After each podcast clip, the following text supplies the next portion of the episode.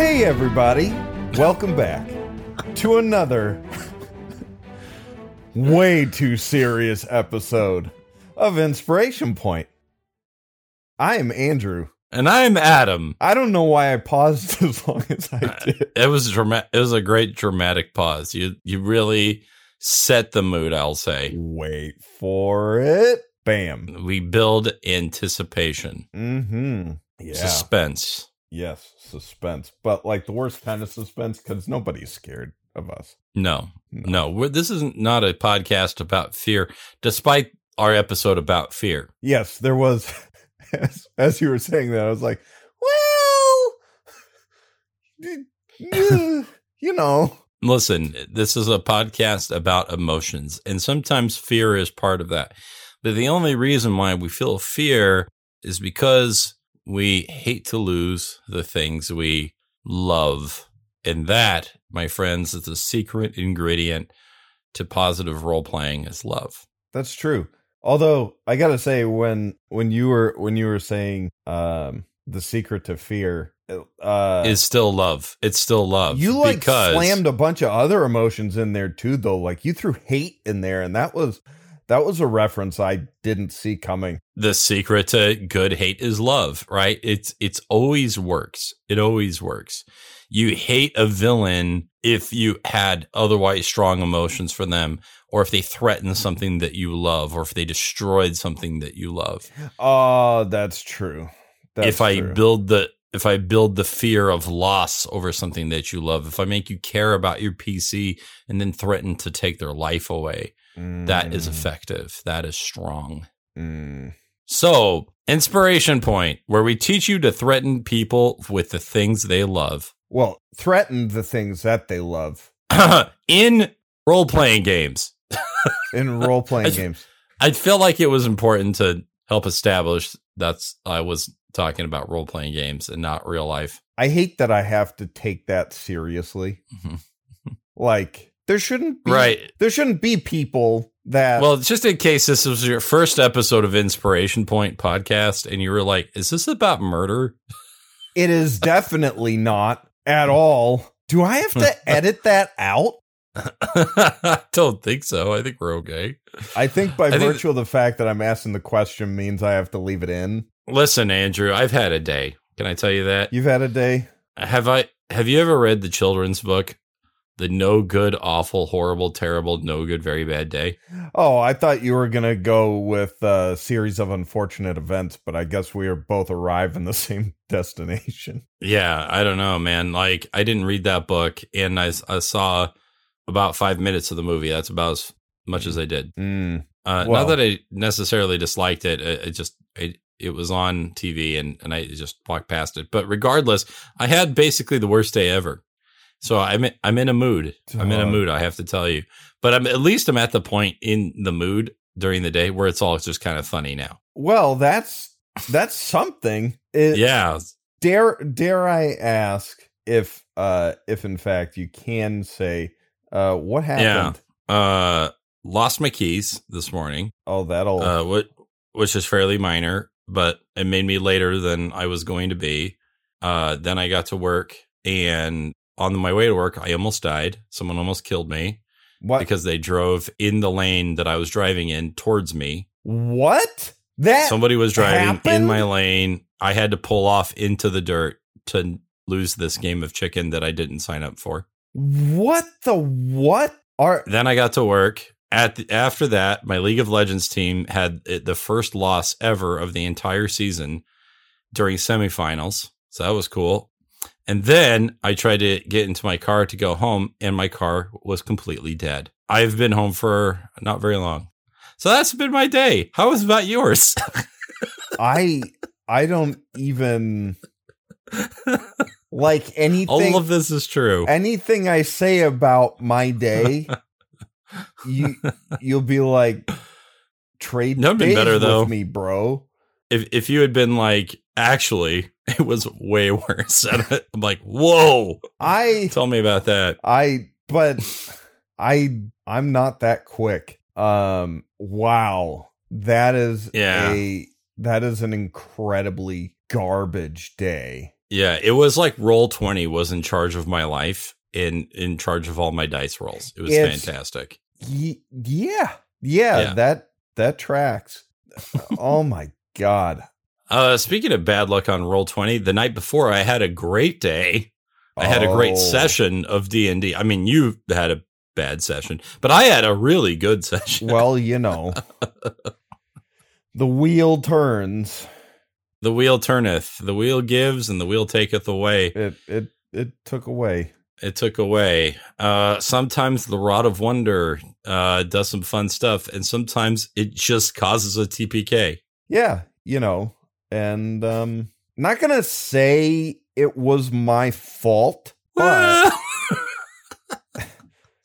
I mean, It was a little bit your fault. I mean, if you pull the trigger on something that has like 18 awesome bullets and two bullets that backfire, but every time you, You know, shoot it, all the bullets you shot are replaced. So you still And have if you guys had been immediately surrounded, it would have been great. Oh, God, it would have been good. But of course, I do it when it's our surprise round and we are still off the map. So, in no range of any hostile people, very much in range of all friendly people. Let me tell you, kids, there's nothing friendly about friendly fire. That's true. That's true. But it can be hilarious. I killed one of my allies in League of Legends, which I didn't know was possible. It was it was on accident. It was a really smooth brain moment, as the kids say. And uh, it's uh, yeah, a character had placed a bomb on me that was on a timer, and then I walked into one of my allies that had low health. Well, you'll learn And then he something new every day. and uh, I I was like, sorry. They did not accept my apology. That that was that wasn't good enough for them. That was not good enough for them. That's where we are at. Oh, like, like, okay. If you, if someone told you prior to this day, all right, make up and like script the worst day ever without being completely over the top, what would you have put in that worst day ever? Well, I can certainly imagine worse things. Other than almost dying, my my day was a series of inconveniences, and you know, and I I do need to put that in perspective. Yeah, but inconveniences suck. That's why they're inconveniences. They they do. I mean, most of the things I listed were very much first world problems. Let's say. yeah. And I and I can let's say recognize my privilege to that extent. I have, while not ideal, an otherwise rather blessed life. There you go. And there so there's something positive. Maybe it just takes having a particular bad day to give you a little perspective. Hey, you know, we we always say in our games, um, well, maybe not always, but we have been known to say at various points. It's like I always say. it's like I always say, you can't appreciate the good times without the bad. And if if the bad times are just wastes of time or you know stuff like that, you know, Well, it's, suffering certainly plays its role in life, and it plays its role in our games. and in your pleasure in running our games. That's right. And you know what's what's interesting is when you sign up to play a game like Dungeons and Dragons or some other tabletop role playing game, or even a video game, you are essentially asking to undergo a fantasy version of suffering. You're going to create a character who is going to be shot and stabbed and burned and frozen and beaten and cut and all these other terrible things because you believe that they will these experiences will make your character stronger and will allow them to defeat dragons and overcome dungeons. You take this way too seriously.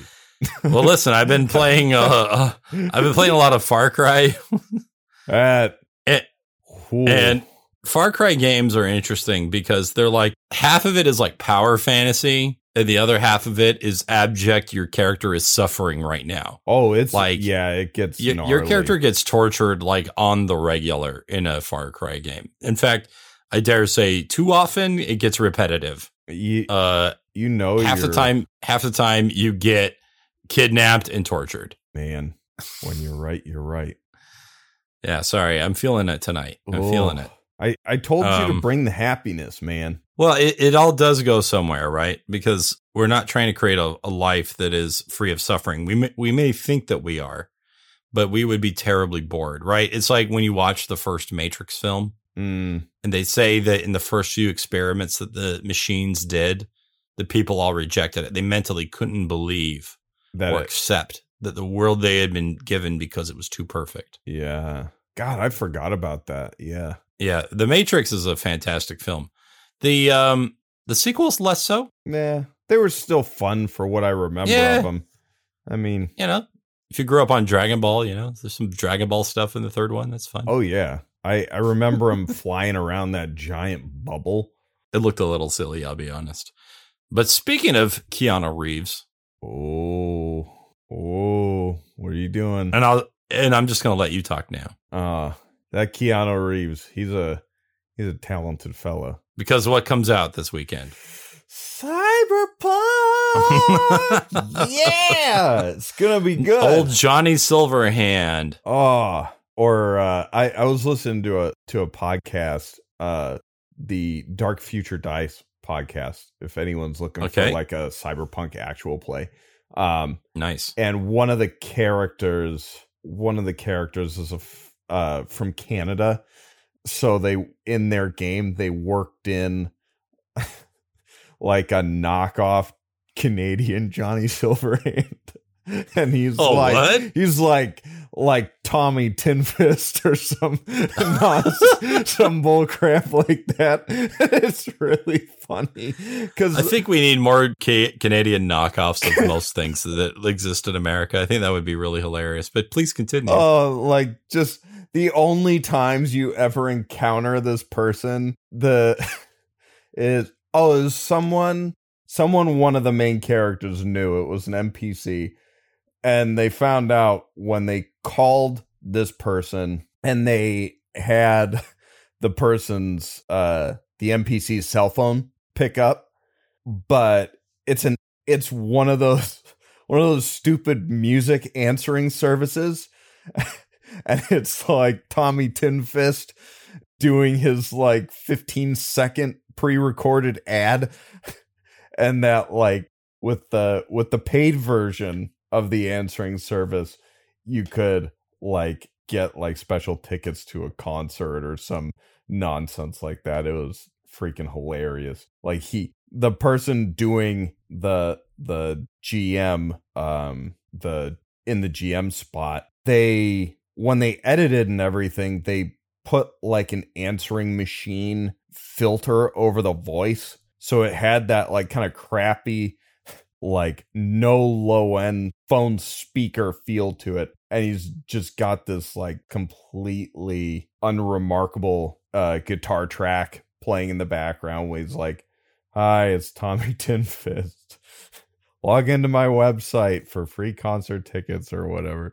It was just terrific. Canadian knockoffs super great. You know, I'll be honest. The whole time you were talking, I was just pic- picturing Canadian Keanu Reeves as Johnny Silverhand, but half of his head was cut, and so like whenever he would talk, it was the top half of his head dancing around above his lower jaw, like in South Park.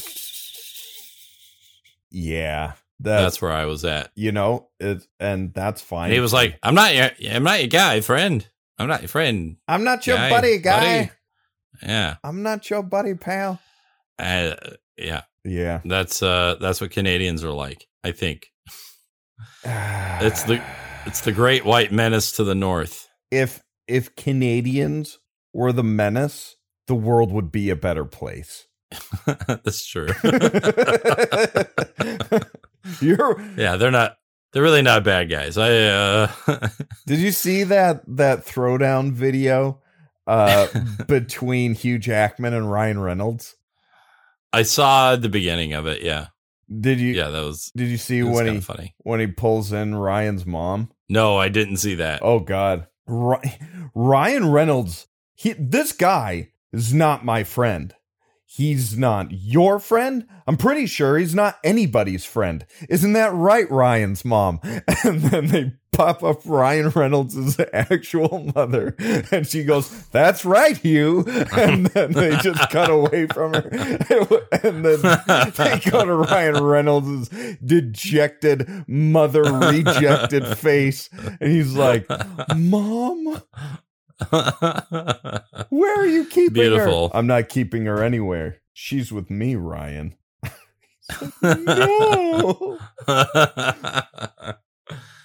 Cyberpunk, check it out this weekend. Uh, they're not paying us, but we're gonna play it, so you might as well. Oh yeah. I I've been I've been very very cautiously looking at some reviews. Um, oh yeah, and I've been really working hard not to spoiler myself and I've been pretty successful. Sure.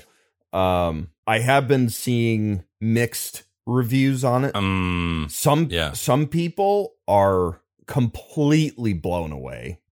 Others Yeah. they've been a little put off by I guess there were a lot of bugs, but the ah, sure. but the re- I'm fine with bugs. That's fine. right. Um and I heard that there are some some things that can like sometimes break immersion or like like the fact that you're in this place and so much of it looks so real and is so well presented that a lot of times you might like find yourself trying or wanting to do things that seem like you ought to be able to do them but you can't like like interacting with a Yeah. food vendor or talking to a random person on the street So you have to like remind yourself, oh yes, I'm playing a video game, yeah and then that can kind of take you. I mean, I think that's the the risk you run when you make a very ambitious project like this. Like this was. This is even beyond the scope of The Witcher, which The Witcher was like, okay, we're going to tell you a really cool story. You're going to have this really cool sort of medieval Batman feel. mm-hmm. and, and you're gonna feel like you're Geralt, and that's neat. But this is like a whole like experience on a whole other level. Like it's trying to almost be beyond a video game, but we have to check ourselves and be like, but it's a, also a video game, yeah and and it, you know, and and it's gonna have limitations, and this is not literally transporting us to a uni- another universe where we can do literally anything we want. It, it is finite.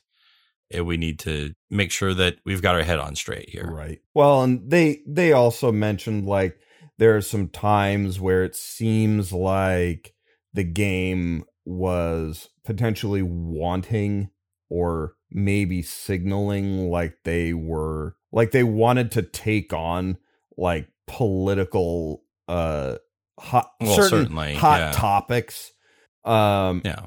Most video games do, to be honest. well, it's it seems like they were thinking about that and depending on what topic it is, that you sometimes uh go about doing that better or worse. Like there are some times where A little ham fisted, perhaps. where there were the reviewers just didn't didn't like how they went about it or or sometimes the fact that they seemed like they were going to maybe address it and then just didn't Yes. or you know It's like video games have been very political lately. You know, the the Far Cry series has some tangential politics. Uh, um, uh, GTA Five was political Oh, to a sure. degree. Um, the entire Bioshock series is extremely political. yeah um you know the the the list goes on i mean at this point i just expect it i mean hell even uh civilization 6 had um freaking um uh, global warming yeah. as a uh, as an add-on mechanic which by the way is so fun to play with especially if you turn on meteors. It's awesome. man. because okay here's the play. Here's here's what you do. This is how you win the diplomatic victory. Okay? You you build up as much diplomacy points as you can as normal but here's what you do. You uh, you intentionally cause as much pollution as you possibly can so that it starts lots of natural disasters. Oh.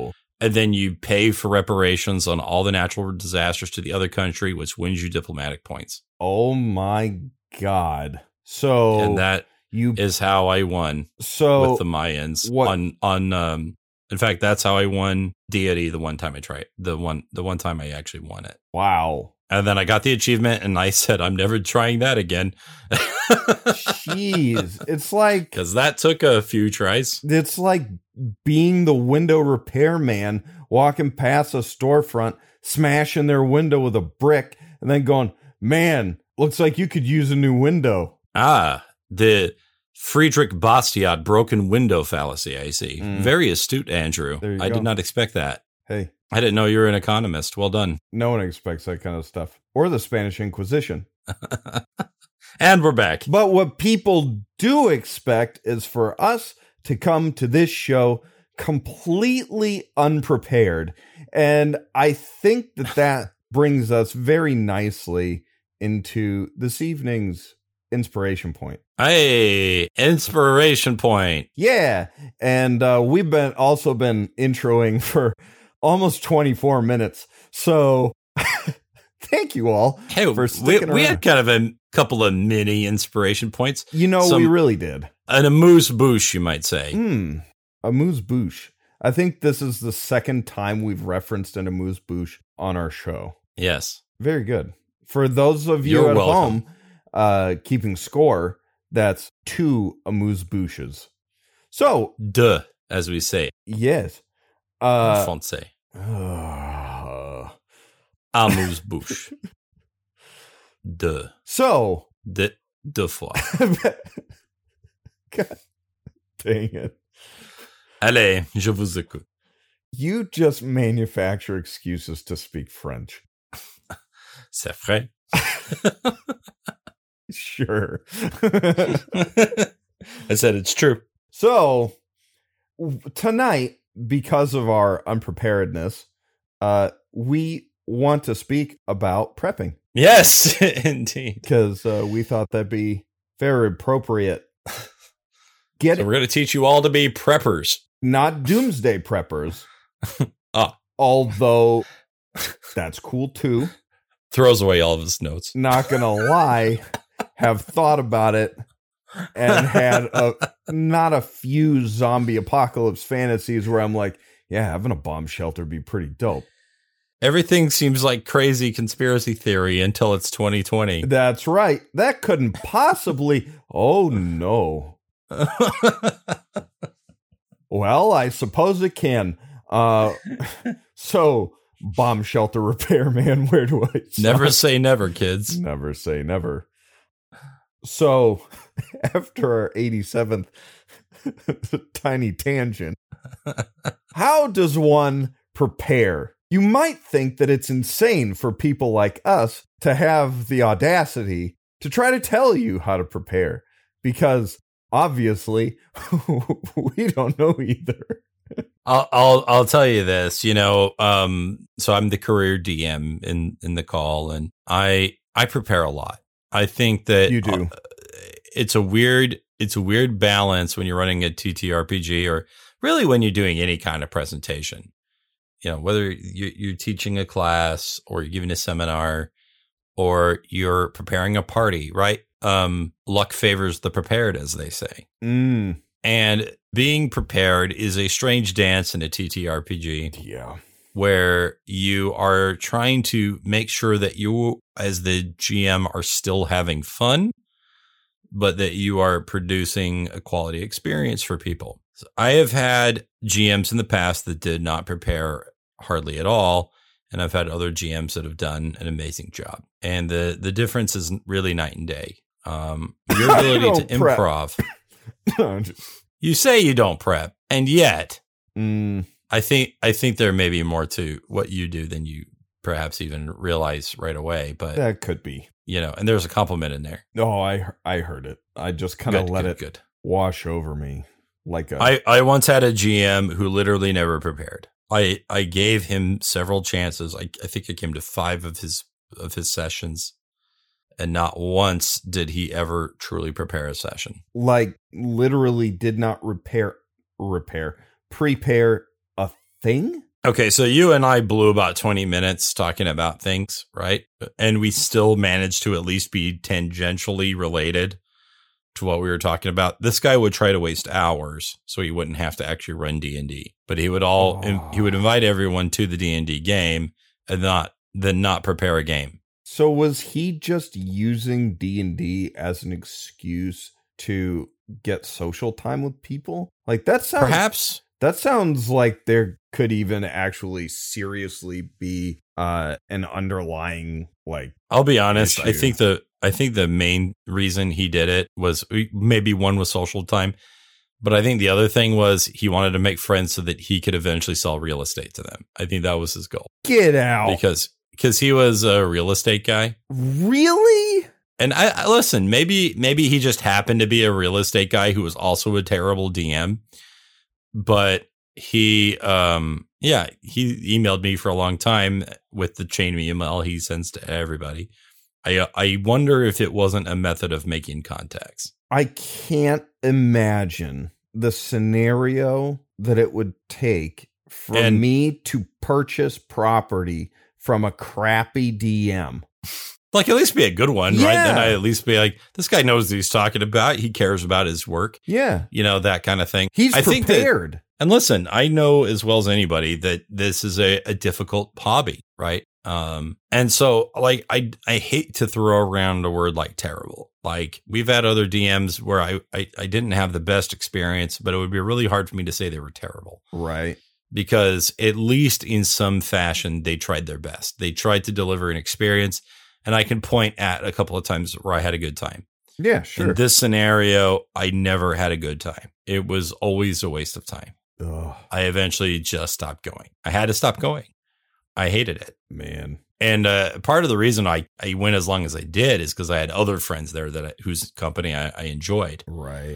Um, I had made new acquaintances. Everybody was really pleasant. Uh, we ate pizza. You know, Mm. you- It doesn't listen, take I'll do a lot for pizza. Oh, yeah. yeah. I mean, pizza is huge. That's not nothing, you know. But this guy never prepared. I probably over prepare, and this is the other Yep. snag that you can definitely hit. And may- maybe you'd like to talk a little bit about the city of Odd.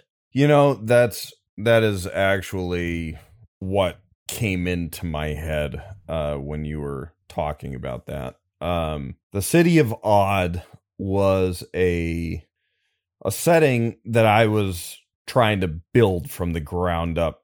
God, what uh like a decade ago Like ago a decade, like maybe, yeah, about a decade, maybe slightly longer. Yeah. And this is actually something that in the I think maybe subconsciously even had a bit of a part in how I wrote Spectacular Settlements and sort of why I got into that project as much as I did because this was the experience that showed me how utterly frustrating and just mind crushing it can be to try to really design a city and think of all the things that are in it. Um, it was supremely exhausting. And on top of that, I wanted it to be not just any kind of setting, but a specifically funny kind of setting. In retrospect, I'm guessing that I was probably going for a sort of Discworldy Yeah. Terry. Pratchett was what Very. came to mind. yeah. Yeah. So somewhere where you're kind of hitting fantasy tropes, but also throwing in some parody and some trademark Andrew goofiness. Um, Sure.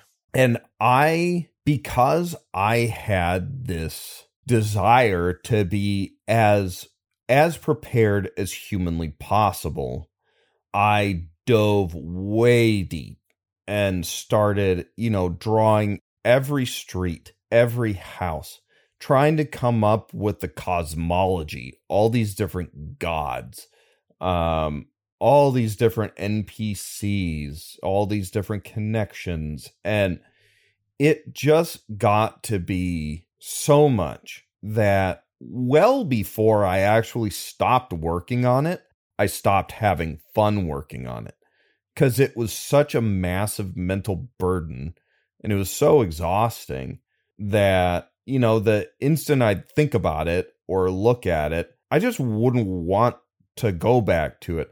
I prepped so much that there was nothing exciting or new or fun about the setting at all. It was just, oh God, there's more of You know, this. I think that's I, that's a point I want to jump on real quick. Yeah. Because I think that one thing I've been learning from running my own homebrew system and running a little bit of Storm Kings has been the joy of discovery within your own game world as the as the GM yeah.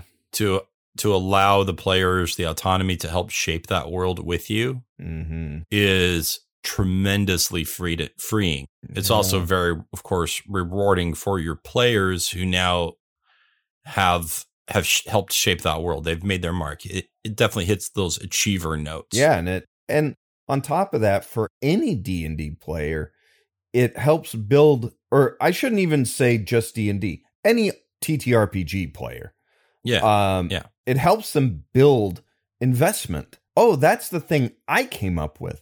I actually, like you said, made my mark. I had some something of a hand in this place. Obviously not as much as the DM, but I contributed something. Um and that's that's more incentive to invest yourself and to to be involved because you were involved. So, like your first character in, in this, in my current setting, you know, became, for all intents and purposes, the king of the city. Mm, uh the of the new settlement they had created. Uh, he's technically not a king, but whatever. He's the lawmaker, He's a- and he a- sits in judgment of everyone a figurehead He- at least. At the at the very least. And and people go to him as a source of of wisdom and judgment and impartiality. And he of, of course was also the local hero during in his day. Mm, You know, your second character ended up being a, a sort of deific character. You know, you're the mm,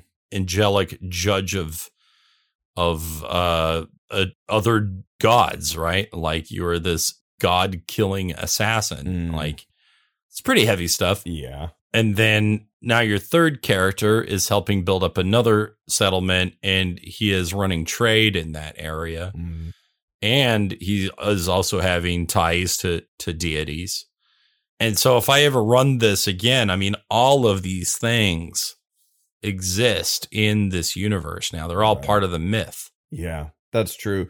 And you even as you've been running, it's been clear that um in in your prep you have actively been thinking about these things. Like you will bring old characters and old events and old interactions in in ways that are not blunt. Like um in this Monday's session, we had had a previous campaign that was run by one of the other guys in this group.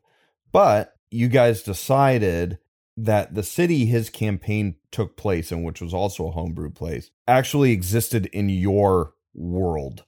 And you, in Monday's session, took a bunch of information about the characters we played in that other DM's game and pulled it in here and actually used references to our old characters from that GM's game. And it was so cool to see those notes come out because you could tell, like, it wasn't as blunt as, oh, you just run into this thing you recognize.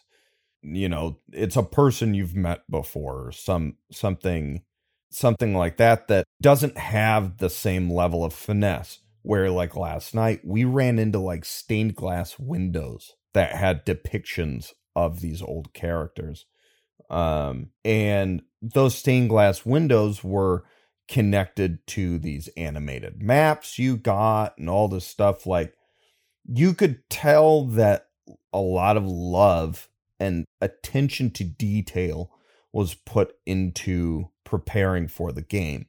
And it it made a difference that a blind man could see between looking at how the session was and imagining what the session would have been had you not actually prepped like anything apart from maybe pulling over a map Right. And and sometimes that can it can feel like that's all we can do, that it's all we have time for. sure and that happens to the best of us But let me tell you something. Those stained glass windows that I think that were the best part of the campaign, they came from a, a place of what I would say is fun preparation Mm. And a lot, and actually lots of improv. A lot of the stuff I said that was depicted was made up. Like, uh, I mean, it's all made up, but I mean, I, Oh, basically said it- up. but I basically said it on the spot. Really? Like Uh, when we asked yeah. what was in the windows, you Yeah. hadn't prepped Yeah. that. I hadn't prepped that. Well, I there knew, goes uh, the validity in anything I said. But wait, wait, wait, but wait, but wait. There's more. Oh, Okay, oh, because what you say is still valid. oh, thank God. Because well, we well, first of all, we had an entire other campaign, so you might say that was some of the preparation. Sure, I might. Uh, an- another thing is I had some mental notes of what I believed had happened between that campaign and now, Mm. but I hadn't necessarily written down that the windows in this room depict the following images. Wow. I actually, I actually hadn't expected that any of you would care about the stained glass windows. oh my God. Okay, so last And so- night when when we had like been inspecting that first room up and Yeah. down, I right. kept having this feeling that we were missing something. And I had looked at the stained glass windows, and I kid you not, I was like, ah, we probably don't, those probably are not a big deal. And then one of our other players goes, I want to go take a look at the stained glass windows. And you start answering him, and I'm sitting here going, Oh, we were supposed to check the stained glass windows all along. And now Well, I- you're telling me I didn't think you guys were going to look at it. They weren't important. oh my God. But you know what? what- What's great is that in the moment when you were all with me and you're all talking and being in character, it suddenly made sense for them to to mean something, Huh. and that was difficult to prep, right? So what I'm what I'm saying is like once you guys said what do these depict, I knew that the story I was trying to tell was that this man had infiltrated this organization and he had begun to change it within from within. He took the disgruntled elements and manipulated them for his own benefit so that he could rise to power. And all I had to do at that point was to provide a little fun detail to to explain how we got from point A to point B. So there were three in this one room there were three windows next to each other. And so I had it go from one story to the next like a triptych. Yep. And then one of the our players literally said the triptych um, yep. I uh, caught that too. depicts the following thing. And I was like, "Yep, that's what it That's is. exactly that's what, what I was going." Totally. this whole freaking time. So while I didn't prepare specific notes, I didn't read off what I had written down. All of the tangential preparation led to be able to do that. Mm. So that's why the preparation is still incredibly important. Oh. if you don't know where you're going and you don't know what story you're trying to tell and you don't know what a scene is supposed to deliver, then the improv feels like making things up as opposed to true improv, Mm. right? As opposed I to like that you having a million jokes up their se- up your sleeve. I like that that you can make that distinction between just you know air quotes just making things up and improv as if improv is not just making things up because it is Well, listen, and at you- the you- same time it watch- totally isn't exactly. I mean, there's technique there. I mean, yeah when you watch whose line is it, is it Oh. anyway? And you watch Wayne Brady. This isn't four guys that are making stuff up. right These are four guys that have a finely honed craft. right So that, and as bizarre and silly and even dumb as it could be at times.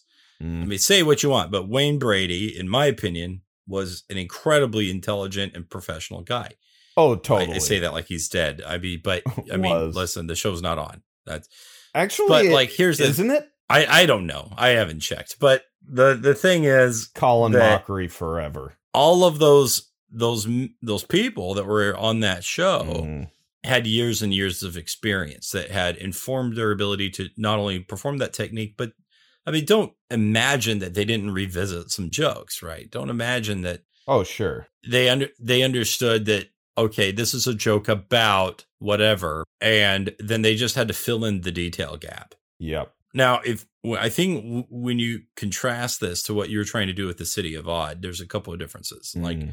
one is you're trying to prep out all of the things that are the fun things for the GM to make up. Mm.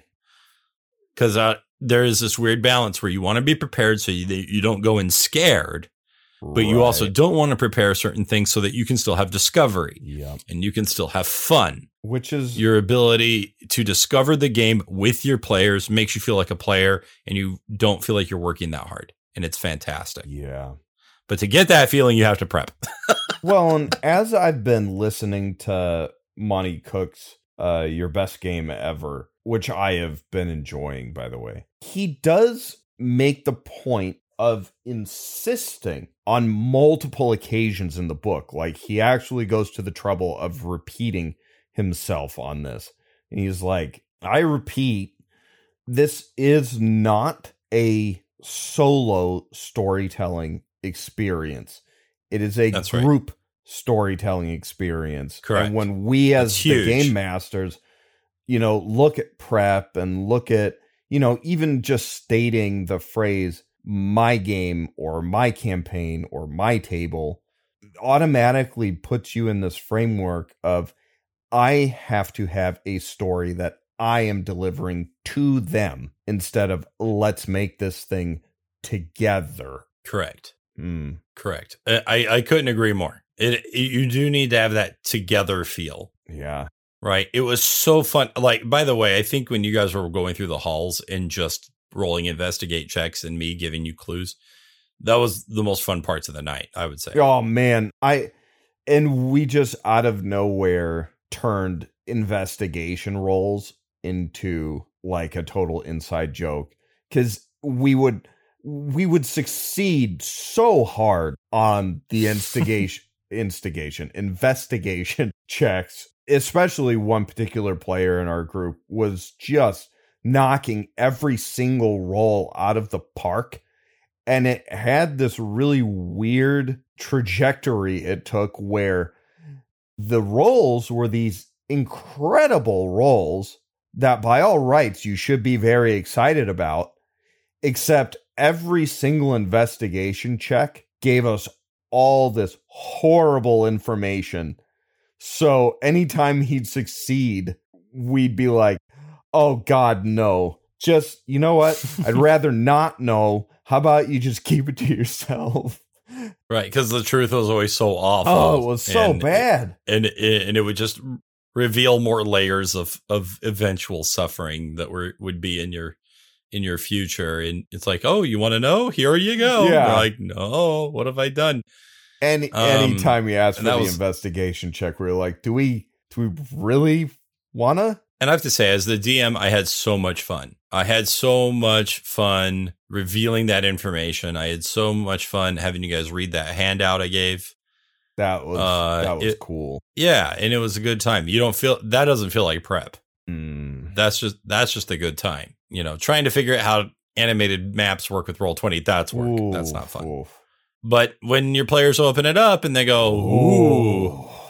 that kind of makes it worth it. You know, that, that's a that's a pretty good feeling, and I think that that's really the carrot that I can offer you people to prep and to be GMs is that you know your players' reaction is your currency, and Mm. and when they give you that feedback, you feel amazing. When your players don't engage with the story and they seem ambivalent, you know that sucks. You don't want to run a, another game. Ugh, You know, yeah. and by the way, as players, you should, if you like what you what you're experiencing, please express that. Especially when you're playing virtually, when literally your voice is all anyone's seeing, especially, you know, assuming you're not also using video for all you people who have fiber optic and no bandwidth issues. Ugh. But Yeah, yeah, So- you know, verbalize it. you know, we we talked about homebrewing before, and and I would recommend because okay, with the City of Odd, you you did a very top down approach. You wanted to create the whole world, which would have, by the way, created an incredible sense of legitimacy. Oh yes, that that is one thing that that does do. So there were certainly some positives. However, it everything that you did would have been positive really only for the players, which is very generous, Sure. but it leaves you with very little to do. Well, With, with with very little to discover and to and to have fun with and to experience. And then the goal becomes this rigid adherence to the Bible that you've written, Yeah. as opposed to that journey of discovery. Well, And and I think with with my setting with Escatasuna, I started in a completely opposite way yep. where I had some vague ideas about the world. And largely, I studied with you're a bunch of refugees eh, on your way to go create a um, settlement. Yep. What's it called? I have no idea. You're going to tell me. Yep. You know, so I had a little bit of information. I did prepare an environment for you to play in and a little bit of very recent history. Mm. But beyond that, I knew very little. yeah. Well, and And then you began to explain it to me. yeah. And then you all told me that I was a genius for coming up. Yeah. There you go. and then I was like, yes, indeed. Even though I was like jotting down everything you were telling me to come up with. Right. So thank you, players, for helping me create a wonderful world. Yeah. There you go. It makes it fun for me. I think the other huge thing to consider when trying to homebrew a world um and um the reason that between the uh top down and the bottom up approaches i honestly feel that the bottom up approach is actually the correct Wow. answer That's bold. I know, and and that's not to that's not to say that. I don't know. I don't know if I agree with that yet, but please continue. Well, it's because the the top down, and I would say correct in terms of practicality. Um, only because when you do top down, there's an inherent broadness to what you have to do. And generally speaking, when you start so big and you get a little bit smaller and you take care of all that stuff, and you get a little bit smaller and you take care of all that stuff, yeah. and you are, it is almost impossible for you to take that approach and have your players actually see beyond a fraction of all the Right, stuff you yeah. made because it's just too big. So, unless you're doing it just for the fun of the creative exercise of it, which you may, and if that's the case, it's totally fine. But if if you're a person that has limited time and limited energy, you Yeah. gotta go bottom up because So if you're a person, yeah. So, you know, if you're a college student and you don't get much homework and you don't have a job, then sure, by all means, go nuts. But if you've only got a few hours a week, if you do that, you're not going to get anywhere if you're relatively normal, at least. Um, uh-huh. but if you start small, it lets you zero in on okay, I'm just going to answer this one question for myself. What do I need right now? Because then Yeah, it I- also leaves you room to adapt and actually let your players Right. Make choices and engage with building out that world. Because, like you said, you know, if you do it all ahead of time, what's left? what's left. Yeah. Well, and, and on top of that, you'll just never get there Yep. because ultimately you're trying to work your way into, you find yourself on a road in the middle of the forest on a stormy night. Right. That's ultimately where you're trying to get. Yep. But you're not there because you're like 10 million years ago, Yep. the gods had a baby and it's, know, Right. and you know his tear became the world and the world split off into many spheres of elements known as planes Many spheres of elements known as. and by the way n- none of this is relatable or or human in any way where anyone's going to care right. right it, you you might be able to really impress your players wow, wow he sure knows a lot sure he, he sure wrote a lot um Which, but i would which cool yeah but but at the same time, ultimately, what we want a story is about people doing things that I can relate to from my own life. Yep. make it human. So when I play in a game like Mass Effect, I love Mass Effect, right? I, it's to especially Mass Effect Two to me is like the perfect game. Uh, and then there's planet scanning, but other than planet scanning, it's basically the perfect game. Um, and you know, it, what's crazy is in that game you go to lots of different worlds and you ex- and you explore them. In every world you go to, you experience what is essentially uh, a cu- a couple of blocks Yeah. of of actual space, right? Like you walk down two streets and you've experienced the world. That's a now that I think about it, that kind of level design is a massive cultural generalization. Well, it is, and and that's why in a lot of, by the way, sci-fi worlds, they tend to have like a singular biome. Mm, Like you go to Tatooine, it's it's desert. You go to Hoth, it's ice. yeah. You know what I mean? Because it's just easier. It yeah. Yeah. It is. But it's like, okay, you went to this world. There were a lot of storms, and that's where Krogan come from because it's really uh, rough to live there. So they had to evolve to be very strong in order to survive, and their culture reflects that. And then here's a big giant worm. It's indigenous, and you fight that, and that's cool. And so by the time you're done, you've basically got gotten the taster's menu of what Uh, Tuchanka is Yeah. and then you go to the next world and it, oh here's Asari world everything's smooth and symmetrical and has nice lines hmm uh here's your bad guy. It's a sorry with uh, psychic power. Okay cool. Um okay here's uh I forget what Garrus was. Turian what welcome to Turian land. Everything's militaristic and looks kind of uh predatory you know? Uh there's guns. Awesome. Right. We we get these little tastes of what all these places are and the and the, and it's just like art. hmm It's impressionist, Yeah. Right? It's impressionist. We we're we're painting with with dabs of paint because we need to move on. We need to get to the things that are important. And the viewer stands back and they behold it and they see a painting. Yeah. Yeah. I mean, you're just, you're subtly or sometimes non too subtly asking the viewer, okay, you catch my drift? Yes. You know, Do you buy this? look at these two Turian city blocks. Now picture that all over. Boom. You've now visited Turian planet. Time to go. Consider the resolution of a background environment that is in the haze and atmospheric perspective versus the pixel resolution of Liara T'Soni's face. Mm-hmm. And I think there's very little comparison there. Like because we zoom in and we look at Liara T'Soni's face, we get to know her her life and we need to see her expressions. That's immediately useful Mm. Right? And and that's what ultimately we're trying to get to. And what's great that you can do as as as, as someone that is prepping a game is you are essentially through their actions you're asking players what they would like to focus on. Yeah.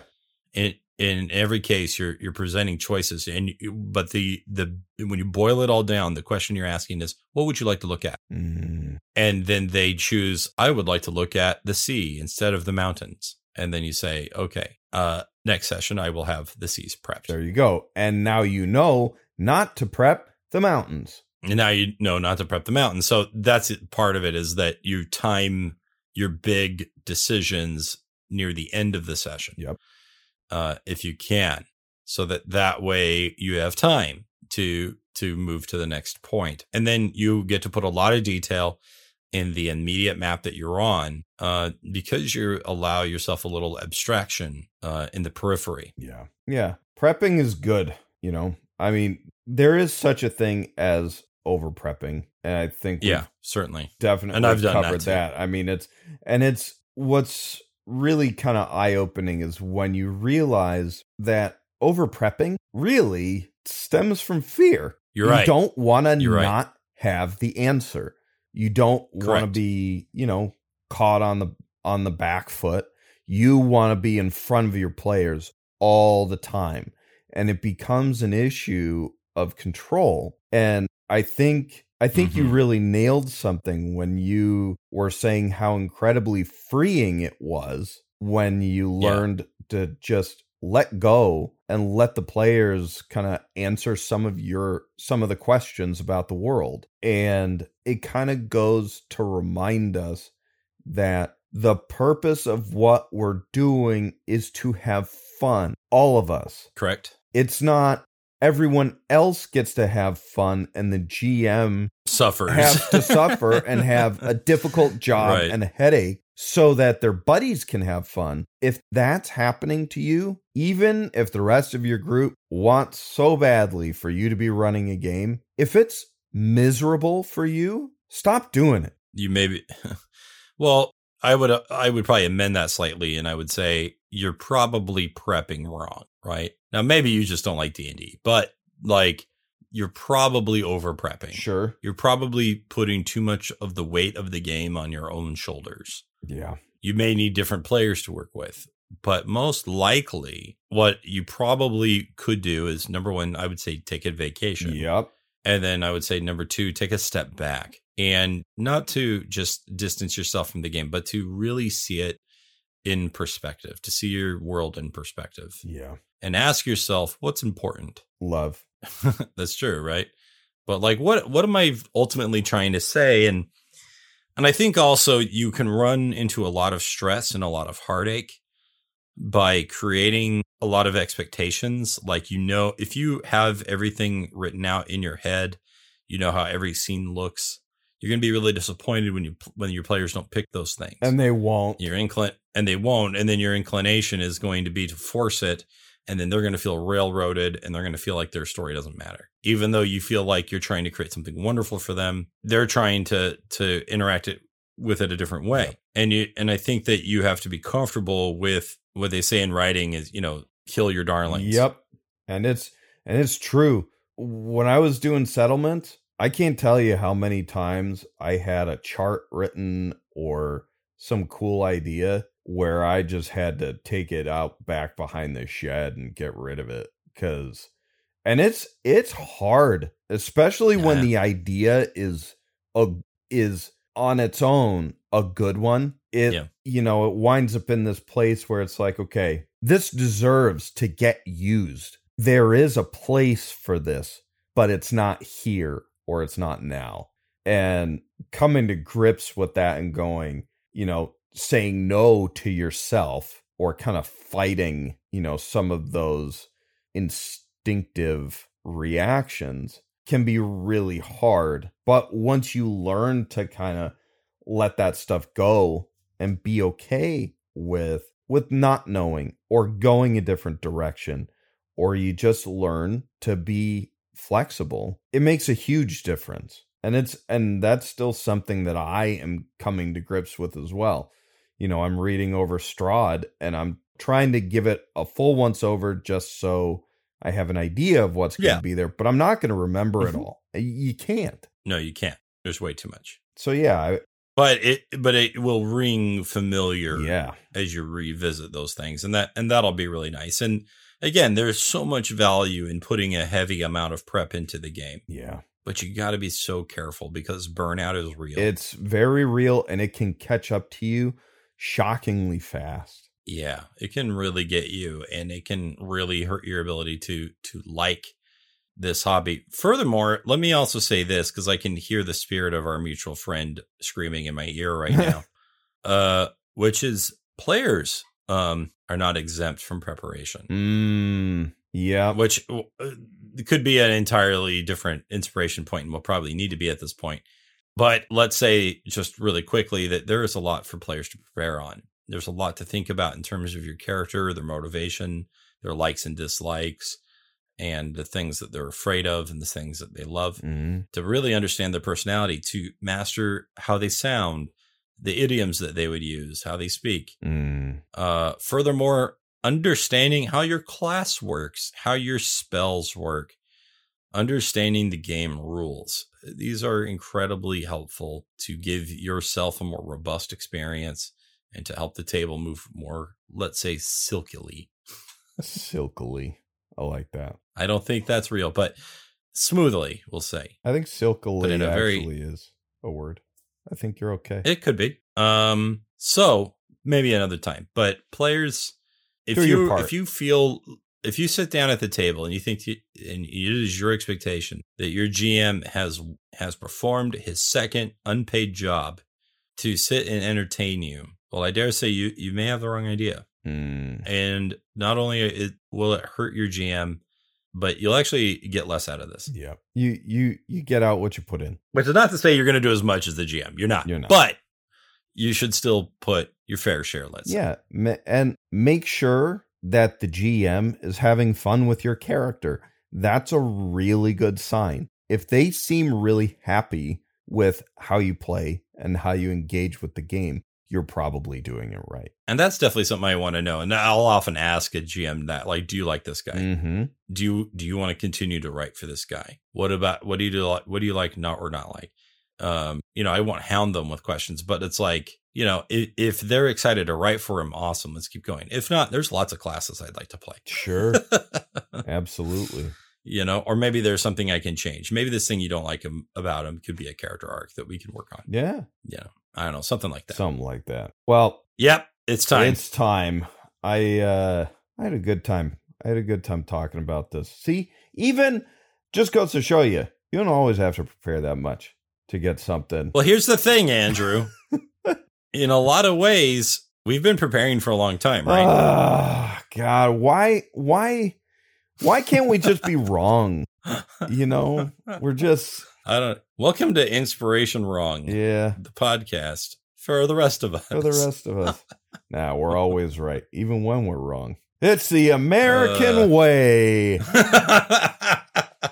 Ladies and gentlemen, If you like what you heard tonight, you might want to support us over on Patreon, just like our two pals, Spike and Logan, who we want to thank very with with eloquent and well articulated speech. Thank you, Thank you, Spike and Logan. You guys are fantastic. And and thank you to all of our future patrons. yes, the future patrons, which could be you and anyone sitting next to you. So if you'd like to get your name on the show, head on over to patreon.com slash inspiration point and you can support us at the $5 level, which gets you access to any voting we do and our uh, little community over on Discord and basically uh, helps us prove to our wives that we are doing something remotely valuable. Um, and if if you like True. us a little more than that, and you for some insane reason want to hang out with us just a little bit more, back us at the ever reasonable and dare I say affordable tier of $100 per month. At which point, if you do, this fine friend of mine will run a custom made D&D game for you and anyone else who is backing at this tier. And he will do it with character arcs, excitement, love, and a dash of panache with his mustache. Did you just make that I up? actually I did. Ah. well, well, well done. You see what a lifetime of t- tangential preparation will get you in the moment. you betcha. A mustache. A mustache. oh man. there's a there's a reference. There it is. And please make sure to subscribe to the podcast wherever you found us. And if this is your first time listening, please be sure to download and check out our other episodes, which are stupendous. You should be able to find us on most major podcast platforms, including iTunes and Spotify. If you listen via iTunes, please make sure to leave us a five star review and tell us what you think. Don't just click the stars. That's lazy. Click the stars and then write something awesome about us. And if you don't want to, uh, do it anyway. Uh, At least two complete sentences, says the teacher. yes, at least two complete sentences. Don't partial sentences us. That's we can do math. Um, sometimes you can find our website at inspirationpoint.buzzsprout.com. We're also on Facebook at facebook.com slash inspiration point podcast. And lastly, we are on Twitter at IPRPGcast. So um, we went a little long this episode, but uh, I don't care because that was fun. True. Uh, we're ex- we're uh, excited to talk to you next time. Bet. And until then, stay inspired. Bye. Bye.